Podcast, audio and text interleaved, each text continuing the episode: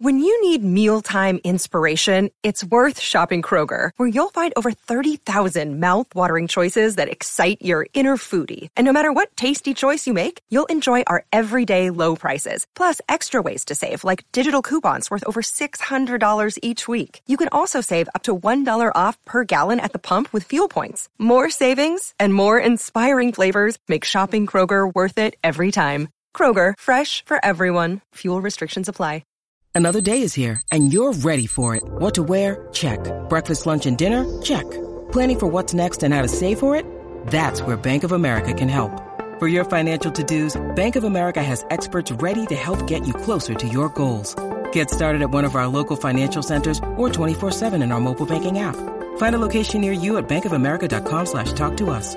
What would you like the power to do? Mobile banking requires downloading the app and is only available for select devices. Message and data rates may apply. Bank of America and a member FDIC.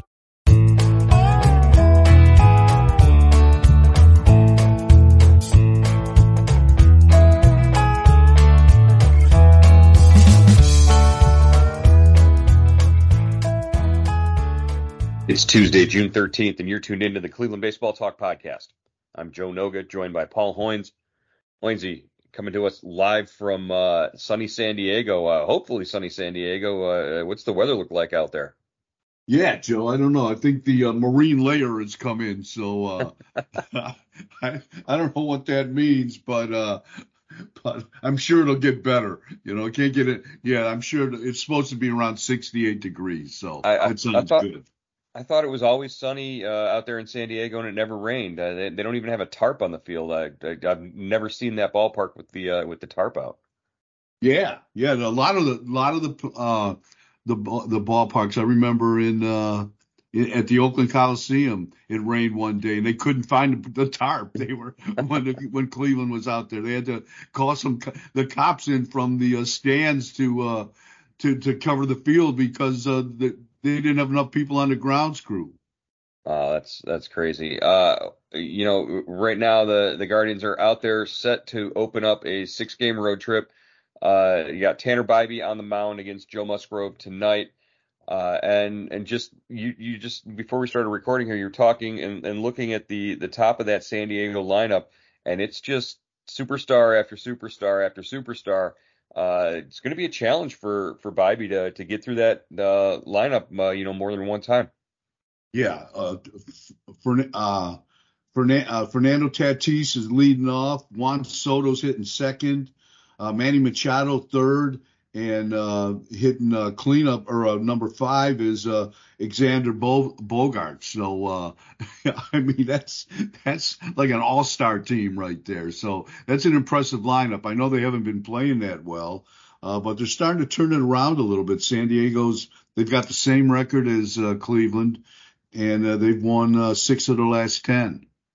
Yeah, it, it should be a, an interesting series to sort of be a, a, a, measuring stick or a barometer for uh, this Guardians uh, lineup as far as they've they've started to hit the ball lately. Uh, six straight games on that homestand where they had ten or more hits. Uh, they're starting to score runs. They're they're actually uh, you know getting closer and closer, creeping closer and closer to even with their run differential. Uh, they still have a negative run differential, but it, it's getting a, a little less awful than it was for a time there. Uh, I, I think you said the uh, the Twins are the only team in the division with a with a positive run differential. Uh, but but that's okay as long as they, they, they keep improving. You know, look at the uh, you know the work that they've done over the last couple of weeks, and you know guys like Josh Naylor who have uh, really seemed to to come on strong in the month of uh, of June. Josh Naylor's doing his best. You know, sort of a Amed Rosario impression where the calendar flipped to June and, and it's all of a sudden go time. Yeah, it's been fun to watch him swing the bat. He, uh, you know, he's uh, been very, very productive, and no matter where he hits in the middle of that lineup, you know, third, fourth, fifth, um, and he's doing it with power. He's doing it with, uh, you know, timely hits. He's doing it with runners in scoring position. It's just uh, he's kind of in one of those grooves right now, and it's it's fun to just kind of sit back and watch him because you know, some probably you know there's going to be a there's going to be another phase to this where where it's not going to be uh, as automatic. But right now, you know, he's a dangerous guy. Well, and you know some of the things that that Tito keeps repeating and keeps saying to us in in uh, you know pregame and postgame uh, talks with him, uh, sort of you know ring in the back of your mind when you when you think about what Josh Naylor's been able to do. You know, he talks about uh, all, all the time. He talks about not getting in the way of guys who are are hot, not you know just leave them where they're they are in the lineup, let them let them be productive and, and keep doing what they're doing because he doesn't want to be the reason uh, that that changes. Uh, and you know when when Josh wasn't uh, you know getting the bat to the ball, wasn't uh, you know having good at bats or being patient, not swinging out of his uh, out of his shoes and things like that. You know he he said you know guys who are struggling, you don't want to get in their way because they'll get as hot as they are you know cold right now. And that's certainly the case. Uh, you know, you talk about there, there's different phases to it or, or whatnot. Uh, there, there will be a, a, maybe a week stretch or so where where Naylor won't be you know, driving in a, a run every other game or so. But you, have got to you got to get through those periods to get to where he is, uh, like he like he has been uh, since May 30th. Uh, pretty much one of the, the, the best hitters in the majors in terms of driving in runs and getting on base. Yeah, he's uh, he's putting money in the bank right now. He's uh, you know, it's just um, it's it's you know he's he's finally given Cleveland some, you know, uh, uh, some protection to, for Jose Ramirez, which you know they really searched for, they scrambled for for the last couple, you know, maybe year and a half here. So you know he did it a little bit last year, but you know he's on the ver- he's on the uh, way to having a big big season. Joe, last year was a career year for him, but he could he could blow by that this season. Yeah, and you think about it, he could he did it on maybe a, a one and a half legs last year uh, now he's feeling a little bit better. Uh, hopefully the wrist doesn't bother him as much uh, after after that uh, slide in Baltimore uh, that he experienced and, and, sort of jammed it up a little bit. I know I've seen him with the wrist taped up, uh, you know, as he's walking around the clubhouse, but it, it will be interesting to see how he he does. And he's and he's going back to you know the the team where he he basically came up with. you know he was drafted by Miami, but moved to San Diego in a trade and then, uh, you know, we saw him uh, in a couple of spring trainings, and and his debut was with uh, was with the Padres. So this is, uh, you know, sort of a he was there last year, but it's sort of another homecoming for him. Uh, should be should be comfortable surroundings for Josh Naylor, uh, at least familiar as he he goes out there to to play in the series against the Padres. Yeah, that's a good point. I forgot about that. Uh, what Gabriel Arias too. It used to be like half the team came from San Diego. It's been they've been weeded out a little bit, but there's still a heavy uh, Padre influence on on Cleveland's roster. Yeah, it's. I, I wonder how much uh, you know uh, kicking of the tires and, and looking up and down the roster uh, is being done on both ends as as Cleveland is there now uh, th- for this three game set you know, they, they maybe they'll get together on another trade. Who knows? Uh, benefit both sides uh, in terms of that. Uh, the the one guy who's not there for San Diego is Mike Clevinger. He's uh, he's already moved on. So uh, the, the, you know the main cog in that uh, in that trade is is no longer a part of of either team. You, talking about Josh Naylor, talking about you know sort of the the unexpected or the surprise. I, I was I was kind of surprised to to see when the All Star votes uh, were the All Star vote totals were revealed by Major League Baseball uh, yesterday. The the first sort of round of voting. This is the first release of the vote totals, and uh, there were no Guardians to be found anywhere uh, among the league leaders. Uh, you know, we know that each team gets a representative on the squad. I think uh, we're pretty confident that Emmanuel Clase will be chosen uh, by the by the coaches and and those in, in, New York who make those decisions uh, to be on the roster as as a, a, you know unless disaster strikes in the next uh, couple of weeks here. I think uh, A has has pitched himself into a place uh, deserving of a, a, trip to Seattle. Uh, but will there be anybody joining him is the question, and it does not look like any Guardians are even going to qualify for the second phase of voting, which you know now the the All Star game is done in two phases of voting. Uh, you, you, get the first couple of uh, weeks where the fans vote for the top two finalists at each position. Uh, I think it's top six outfielders, uh, and then from there they they pare it down. They have a like a three or four day voting period where uh, you you just vote for either one of those candidates, and and that's the All Star starter. Uh, I think the top vote getter overall in each league is automatically into the game, so you can cross Shohei Ohtani off the list.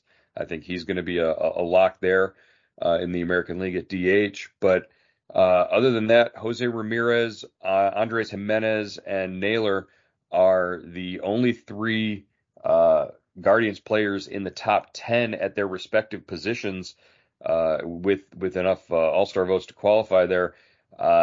Ramirez is ninth, and Naylor and Gimenez are tenth. So it's it's going to be a long shot for any one of those three guys to even move on to the next phase of voting. Yeah, and uh, you know it's kind of disappointing, but you know if you look at the way Cleveland has played, you know for the first two months of the season, they really haven't you know caught anybody's eyes. You know, the only thing they they probably you know people are a little probably disappointed in the way you know they've they've started the season based on you know how they ended last year and what they accomplished last year. So I, I would think that probably hurts you know the the vote total but uh, you know they're come they're starting to play well now. Maybe you know maybe those votes will pick up. You know Jose had a really good home stand. Naylor had a good home stand. Uh, uh, Gimenez is starting to swing the bat better. You know maybe that will help them incrementally. But uh, yeah, I don't know Joe about making the jump into the you know to the, that second phase. That's going to be tough. Yeah, you know, you talk about the history of of like this, uh, the All Star voting and, and the fan vote and all that, and whether or not fans should be, uh, you know, be able to to choose the the starters for the game. Uh, you know, the, Major League Baseball has a way of getting the guys who deserve to be there the most to the game, one way or another. Either if it's by injury or they, you know, they add guys later or or whatever.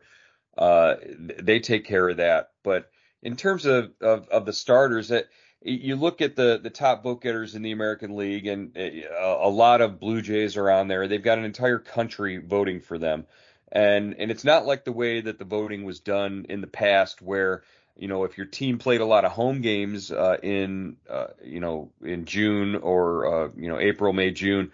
Uh, that you had more opportunity because they were all paper ballots and you had to get them at the uh, at the ballpark, and that was the only way you could vote. And now it's online; you can vote, you know, five times a day from the comfort of your own home on a laptop or on, on your phone.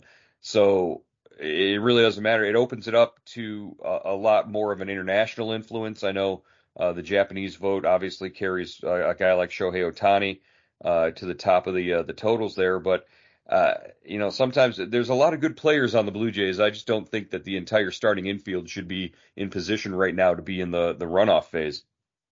Yeah, that that's true. It's like uh, you know, I guess you can still stuff the ballot box, right? but it's social media. So uh, yeah, that, it'll be interesting to see how that works out. Uh, but yeah, I, I thought we were we were beyond that. But there's you know, if you have uh, like you said, a whole country you know, voting for uh, one team, that that makes a difference. Yeah, and and I've gotten, I, I actually uh, got a couple of emails from uh, readers who saw, you know, just the write up of of the vote totals that was was in the paper today, uh, and they they responded, they're like, boy, I hope you know more people uh, realize that they can they can vote this way, and you know, back around 2019, I think was the first time they they did this two phase system with the with the All Star vote, and you know that actually helped uh, you know some some uh, Cleveland players get into the game. So uh, you know, it helped that the uh, that the game was at Progressive Field too. But uh, I, I don't know. I I just think it's going to be a really lonely trip for Emmanuel Clase unless uh, unless some things really change here in the next three weeks.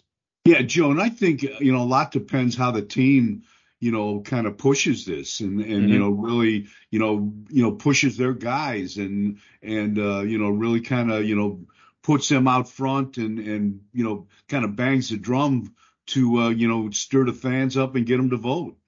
Well, if you're looking at social media and you're looking at my email inbox, I've gotten uh, inundated over the last couple of weeks with uh, emails from the Guardians about the uh, the con- the post game concert on the 24th that's coming up uh, featuring Walk the Moon, uh, which is a, a, a band, I guess, of some sort. I don't know. And uh, that and the All Star votes. So I get Jose Ramirez's face, and then I get these the, these musicians, I guess, in the inbox. Uh, that those, those are the emails that I'm getting over the last couple of weeks. Uh, so the Guardians are trying to get the, the, the push out there on social media. Uh, I just I just don't know. I I think it's going to be a a long shot to get anybody else besides I, I the one that would the one that kind of surprised me that wasn't in the uh the top what 30 of uh of outfielders was Steven Kwan. Uh Steven Kwan could be you know, you talk about Jose Ramirez being the face of the team and and being, you know, a marketable sort of guy. I think Steven Kwan could could cross a lot of uh, you know, barriers and and and reach out to a, a wide sort of audience in that way.